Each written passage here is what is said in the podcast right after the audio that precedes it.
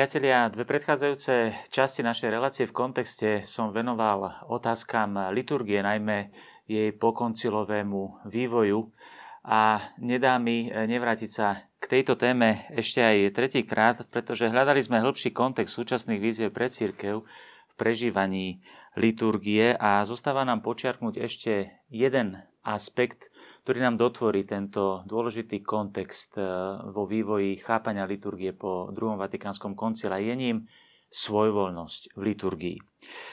Je to prejav, tiež jeden z prejavov súčasnej krízy viery. Viery, ktorá už e, u mnohých sa neprejavuje alebo nevníma sa ako poslušnosť Bohu, ktorý sa mi zjavuje. Mnohí vierujú liturgiu, prežívajú svojvoľne a ako sa im to práve hodí podľa momentálnej situácie či podľa momentálne, momentálneho citového rozpoloženia a prispôsobujú vieru i liturgiu na spôsob, e, ako som to nazval, katalógového kresťanstva, kde si vyberiem podľa chuti, čo sa mi páči a odmietnem to, čo mi nesedí. E, nedávno, e, počas septembrových katechéz, papež František v tomto roku um, hovoril o tejto svojvoľnosti v prežívaní viery a chcel by som vám hneď na úvod zacitovať práve text, ktorý by mohol byť pre, pre dnešné zamyslenie takým východiskom. Citujem pápeža Františka. Aj dnes si človek o Bohu vytvára predstavy, ktoré mu bránia zažiť jeho skutočnú prítomnosť.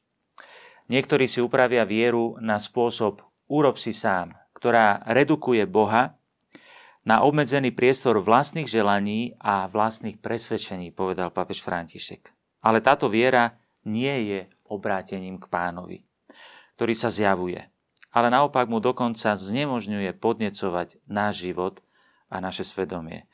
Priatelia, práve takéto postoje e, typu urob si sám nám odhaľujú aj hlboký kontext základného nepochopenia liturgie v pokoncilovom období v mysliach mnohých katolíkov a ich odhalenie môže byť eh, výborným zakončením tejto našej jesennej trilógie o liturgii v kontexte pokoncilového vývoja.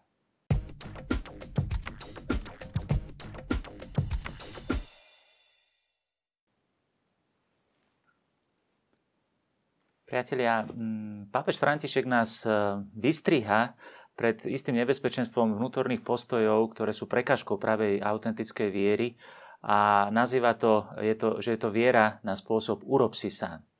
Aby sme mohli porozumieť e, hĺbšie tomu základnému autentickému postoju e, pravej viery, e, musíme si všímať postoje samotného pána Ježiša. Keby sme mali jedným slovičkom zhrnúť Ježišové najvnútornejšie základné postoje, na ktoré sa ustavične odvoláva, tak je to slovičko poslušnosť.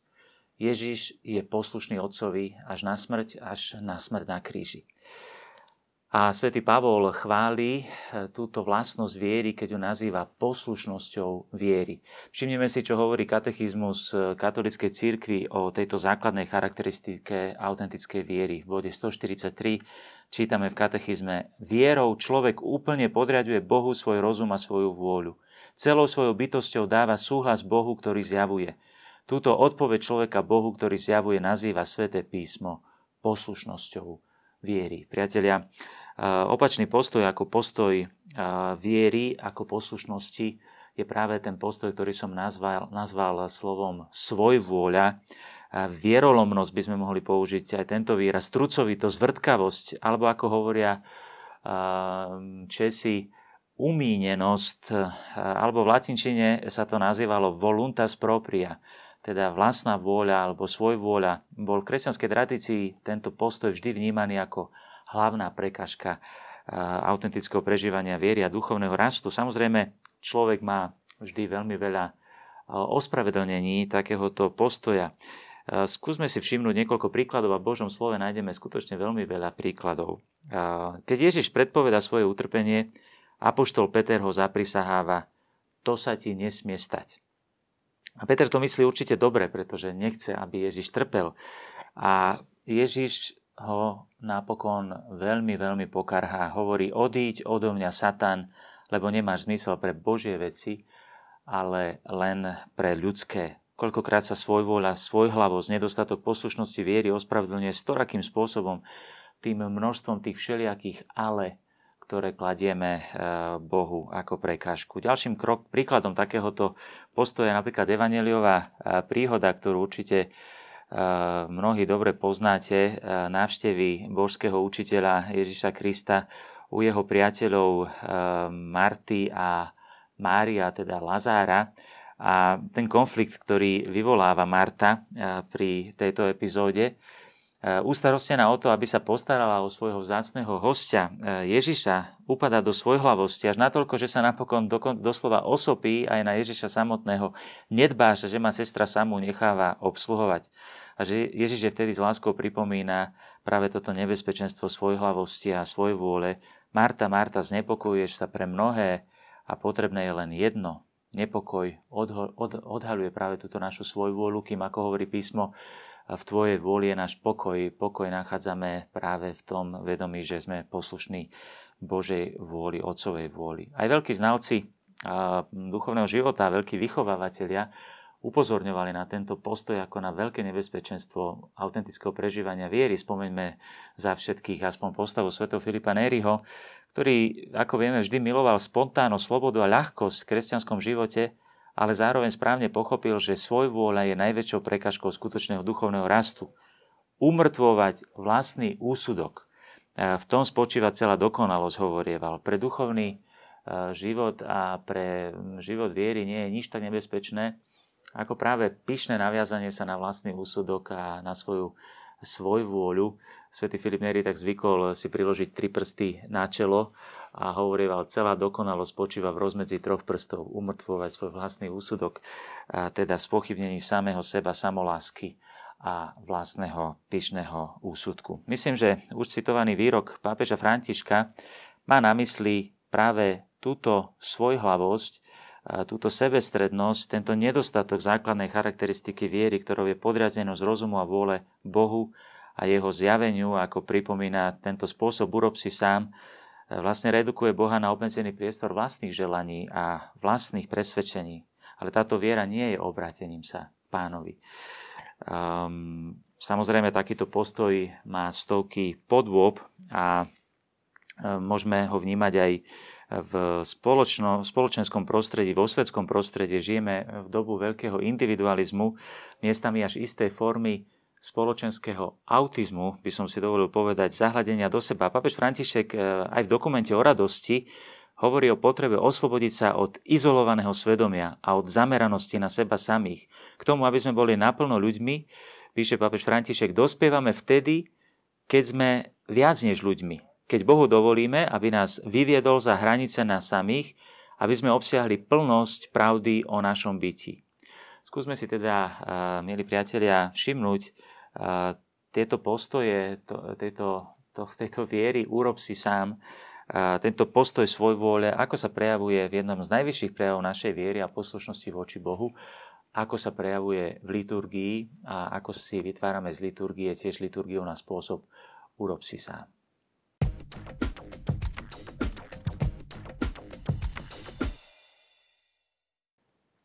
Urob si sám. Milí priatelia, toto je postoj, ktorý sa vkráda aj do nášho prežívania viery a prejavuje sa na svoj vôli v rozličných aspektoch prežívania viery a prejavuje sa aj v liturgii. A na lepšie pochopenie toho, ako sa vkráda tento postoj do nášho chápania liturgie, si pomôžem znovu touto knihou, ku ktorej sme sa vracali už viackrát v našich reláciách v kontexte je to kniha kardinála Ratzingera s názvom Duch liturgie a hneď v úvodnej e, kapitole e, kardinál Ratzinger upozorňuje práve na tento skrytý postoj e, svoj vôle v liturgii a dáva nádherný príklad, biblický príklad exodu. Keď izraelský národ vychádza z egyptskej krajiny a Boh ho konštituje ako národ a zjavuje mu aj E, rozličné predpisy a medzi nimi aj predpisy kultu, e, teda prvej liturgie starozákonného ľudu. A spomeňme si na to, čo hovorí táto kniha Exodu v starom zákone, pripomína kardinál Ratzinger. Pôvodný Boží príkaz faraóno, faraónovi znel takto. Prepust môj ľud, aby mi slúžil na púšti.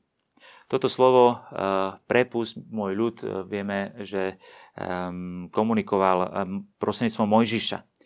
Počas vyjednávania s faraónom sa cieľ postupne konkretizuje a faraón chce robiť ústupky. Podľa neho teda, teda prikazuje im, chodte a obetujte svojmu Bohu tu v krajine. Prečo by ste išli do púšte?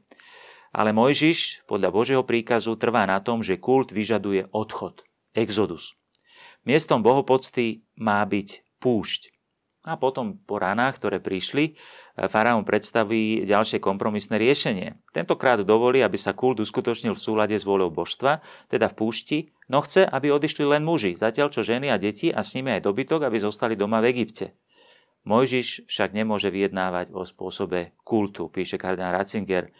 Nemôže vyjednávať s cudzím mocnárom, nemôže kult podriadiť vplyvu politického kompromisu. Spôsob kultu nie je otázkou politického dosahu. Má svoje vlastné meradlo, môže byť preto ustanovený len meradlom zjavenia, len Bohom. A preto ostáva aj tretí kompromisný návrh zo strany pánovníka odmietnutý. Faraón teda ponúka, aby odišli aj ženy a deti. Len vaše ovce a váš dobytok nech tu zostanú. Mojžiš však namieta, že všetok dobytok treba vziať so sebou, lebo ani sami nevieme, čím máme slúžiť pánovi, kým tá nedôjdeme. E, teda vidíme, priatelia, že cieľom exodu sa zdá byť poklona presne zodpovedajúca Božiemu meradlu a nepodliehajúca pravidlám hry politického kompromisu. A potom vysvetľuje kardinál Ratzinger, že Izrael sa učí uctievať Boha podľa normy, ktorú si vyvolil Boh sám a tá ne, nepripúšťa žiadne kompromisy. A potom druhý text, e, k ktorému sa potom ešte kardinál e, Ratzinger v tejto knihe Duch liturgie vracia, aby e, vyjasnil ešte lepšie tento hlboký postoj svoj vôle a ako sa Bohu nepáči, tak je to už potom mm, o niekoľko stránok tejto knihy ďalej. Ehm, v starom zákone v exode sa hovorí o tom, ako eh, si Boží ľud potom uctieva Boha na úpetí hory Sinaj. Na tému nesvojvoľného kultu, píše kardinál Ratzinger, máme v starom zákone celý rad dôrazných textov. Ani jeden z nich nepôsobí však obsahovo tak dramaticky, ako príbeh o zlatom telati. Či lepšie povedané, hovorí, mali by sme hovoriť o mladom bíkovi. Tento kult vedený veľkňazom Áronom nebol v nejakom prípade určený pohanským bohom. Nie je odchodom od Boha k modle, ale zdanlivo úplne zostáva pri tom istom Bohu. Chce osláviť Boha, ktorý vyvedol Izrael z Egypta, čiže nechce postaviť modlu. On sa chce, chce, chce sa kláňať živému Bohu, ktorý ho vyviedol z Egypta.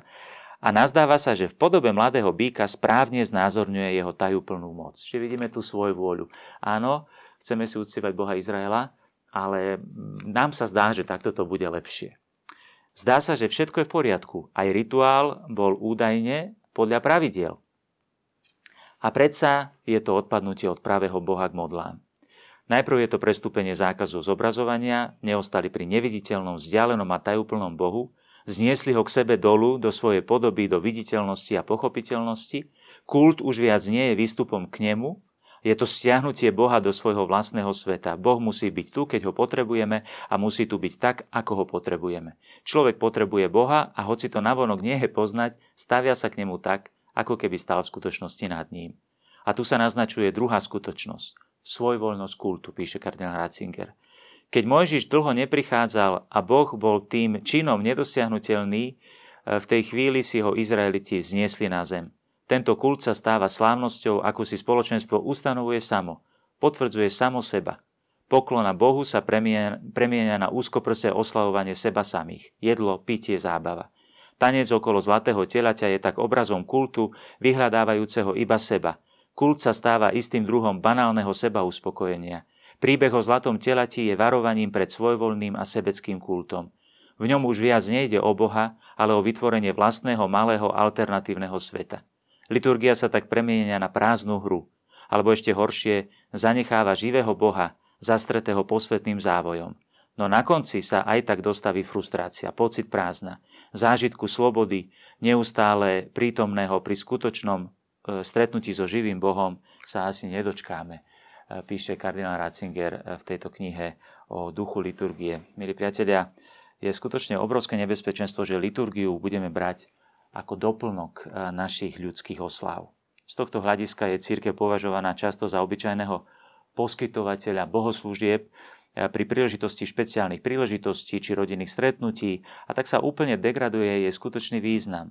Poskytovateľ bohoslužby dostane nariadenia a všetko sa organizuje podľa predstav konkrétneho žiadateľa. Takýmito príležitostiami sú svadba, krst, prvé sveté príjmanie, pohreb či rodinná oslava, životného jubilea, spomienka na zomrelého a podobne stanovia požiadavky a liturgia je akýmsi dekoračným doplnkom pre tieto ľudské záležitosti. Je potrebné všetko naplánovať tak, aby to vyhovovalo zainteresovaným. Všetko, čo nevyhovuje, sa považuje za úzkoprsosť, zákonníctvo, upetosť. Ľudia v takýchto prípadoch dávajú kňazovi poučenia typu, no ale veď vy by ste mali výjsť v ústretí e, nám ľuďom a aj liturgia sa takto premenie na svojhlavosť, svojhlavosť, svoju vôľu a má ďaleko od postoja poslušnosti viery. Je to liturgia na spôsob urob si sám. Miznú liturgické predpisy kultu, miznie Boh a jeho prítomnosť a zostávajú svojvoľné a vrtkavé momentálne záujmy a požiadavky. Ako sa to páči mne, ako to vyhovuje mne, ako to cítim ja. Niekedy nás aj prekvapujú teologické zdôvodnenia takéto svojvoľnosti. Tých príkladov by sme mali aj my kňazi z pastorácie veľmi veľa. V jednom prípade e, mi dokonca nevesta, ktorá mala skalopevnú požiadavku, že jej sobáš musí byť pod holým nebom e, vo voľnej prírode s teologickým zdôvodnením, že jej zomrela babička, aby mohla tento jej obrad z neba vidieť takéto pseudoteologické dôvody častokrát e, sú skutočne na porúdzi a pripravené. Priatelia, liturgia nemôže byť niečím na spôsob urob si sám.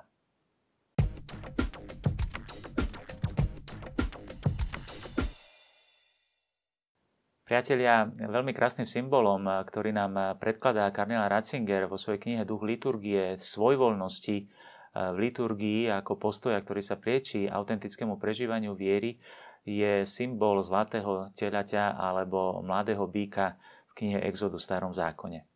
Ale všimnem, a je dobre si všimnúť aj e, postoje mnohých svetých v dejinách cirkvy tejto svojvoľnosti v liturgii a vybral som ako príklad práve svetca, ktorý v dejinách cirkvy e, je skôr príkladom e, veľkého milovníka slobody, milovníka prírody a dobrodruha, skôr básnika ako právnika či liturgistu.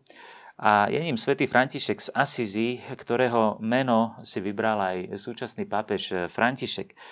Vo svojom duchovnom testamente eh, František vyznáva, akú veľkú dôveru má voči kňazom, ktorí žijú podľa nariadení Svetej rímskej cirkvi. A zdôrazňuje to, túto charakteristiku tých kňazov, že žijú podľa nariadení Svetej rímskej eh, cirkvi a pričom úzkostlivo vyzýva k dôslednému plneniu nariadení 4. Lateránskeho koncilu, na ktorom sa aj osobne zúčastnil a ktorý v kanóne 20 hovorí o tom, že Eucharistia vo všetkých kostoloch má byť umiestnená na chránených miestach, ktoré sú opatrené zámkou na kľúč, aby ju nebolo možné zneúctiť a píše svojim eh, klerikom, františkánom, aby úzkostlivo dodržiavali tieto normy a keby videli niekde takéto liturgické neporiadky, aby ich okamžite uh, teda odstránili. A v liste klerikom vyzýva k poslušnosti voči všetkým nariadeniam cirkvi, zvlášť ohľadom liturgie.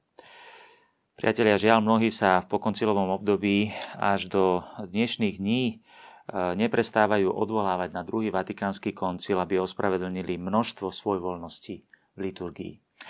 Pritom samotná koncilová konštitúcia Sacrosanctum Concilium o liturgii vo všeobecných pravidlách prináša prvé a základné pravidlo.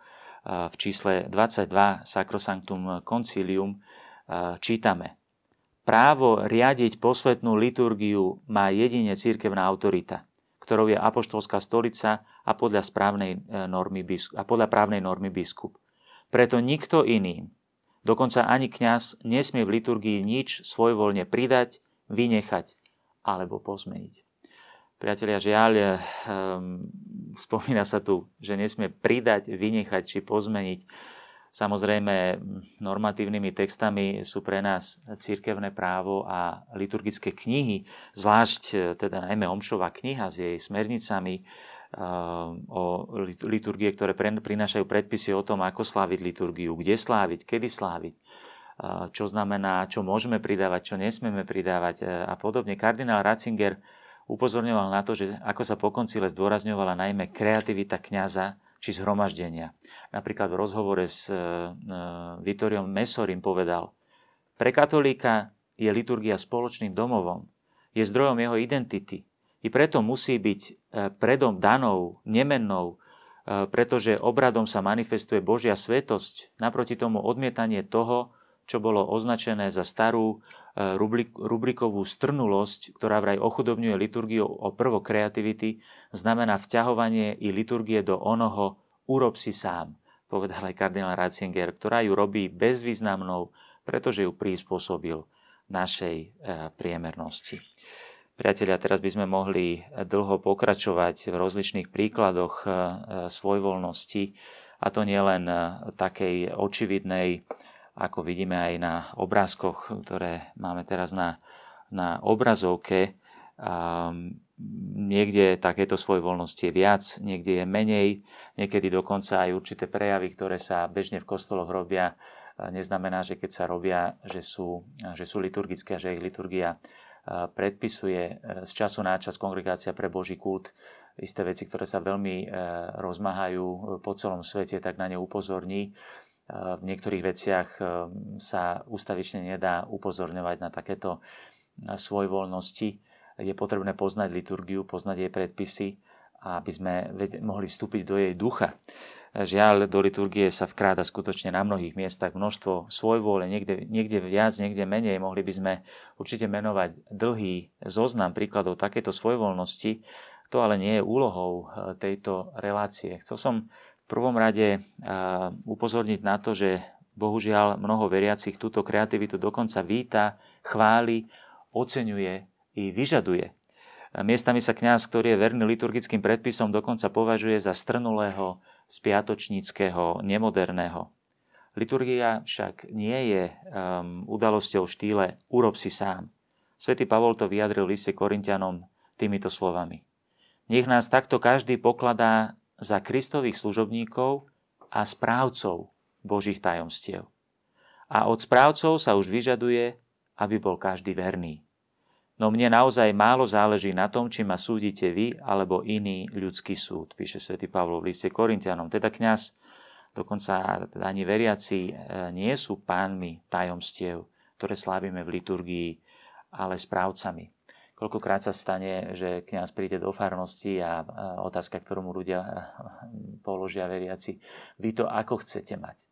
Bratia, sestry, milí priatelia, toto nie je o svojvoľnosti ani kňaza, ani veriacich, ako sa to páči jednému alebo páči sa to druhému. Isté liturgie prináša aj možnosti teda určitej kreativity, ktoré napomáhajú liturgii, ale um, samozrejme vyžaduje sa v prvom rade vernosť. Táto vernosť nie je strnulosťou. Práve naopak, obnova cirkvy nespočíva v opustení jej pokladu, ale vtedy, keď objavíme ten poklad, Pán Ježiš použil krásny obraz v Evangeliu o poklade ukrytom na poli, my ho musíme tento poklad ustavične objavovať. A vtedy, keď ho objavíme tým, že sme verní duchu a povahe liturgie, vtedy e, sa prejaví aj vitalita církvy, ako sme to videli aj na príklade Sv. Františka. Poslušnosť viery je dôsledkom vitality a zároveň prináša vitalitu do cirkvy. Liturgia je výrazom našej poslušnosti viery a prameňom novej evangelizácie. Tak ako slavíme liturgiu, to vlastne vypovedá, um, to, ako slavíme liturgiu, vypovedá aj o našej viere.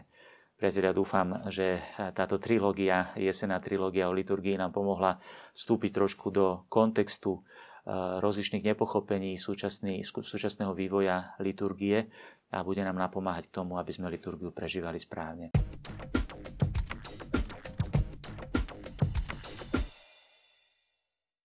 Priatelia, ako som už eh, spomenul, to, ako slúžime liturgiu, vypovedá o našej viere. Liturgia je výrazom viery.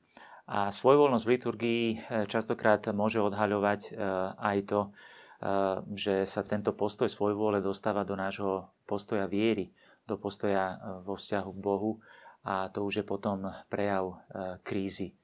E, je potrebné, aby sme liturgiu nevnímali len ako čisto ľudskú záležitosť, kde si urobíme veci, ktorým rozumieme, ktoré sú pre nás rozumiteľné, ako určité posedenie, pri ktorom nám je spolu dobre.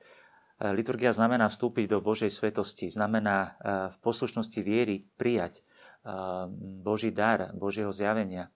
A preto liturgia má aj takýto didaktický a výchovný význam. A zostať jej verný, úzkostlivo dodržiavaním tých predpisov, ktoré nám Boh predkladá prostredníctvom cirkvi, znamená rásť vo viere a objavovať novú vitalitu. A preto obnova liturgie je považovaná mnohými za jeden z prejavov určitej obnovy viery, ktorú v dnešných časoch všetci potrebujeme. Snáď e, najkrajšie to vyjadril e, Yorkský arcibiskup kardinál Dolen, e, keď mu napísali takú námietku, že prečo je tá liturgia, prečo je tá omša taká nudná, tak kardinál Dolen sebe príznačným vtipom odpovedal, iste to nie je chyba omše. A dal konkrétny príklad. Hovorí, Sveta omša je s prítomnením kalvárskej obety Ježiša Krista na kríži. A aj na Kalvárii boli ľudia, ktorí sa nudili pretože im chýbala viera. Boli to najmä vojaci, boli to e, farizei, boli to zákonníci, ktorí sa nudili a čakali, kedy sa to skončí. Pretože vojsť do ducha liturgie nám umožní, priatelia, jedine viera. Nie je to, že z nej urobíme malichernú, banálnu, priemernú vec. Toľko e, tieto naše zamyslenia o liturgii. Možno sa ku konkrétnym nejakým otázkam ešte v budúcnosti budeme vrácať a pozývam vás, aby ste nám zasielali svoje impulzy, e, svoje e, otázky, svoje postrehy, aby sa táto naša relácia mohla obohatiť e, obsahovo o to, čo vás zaujíma. Dovidenia.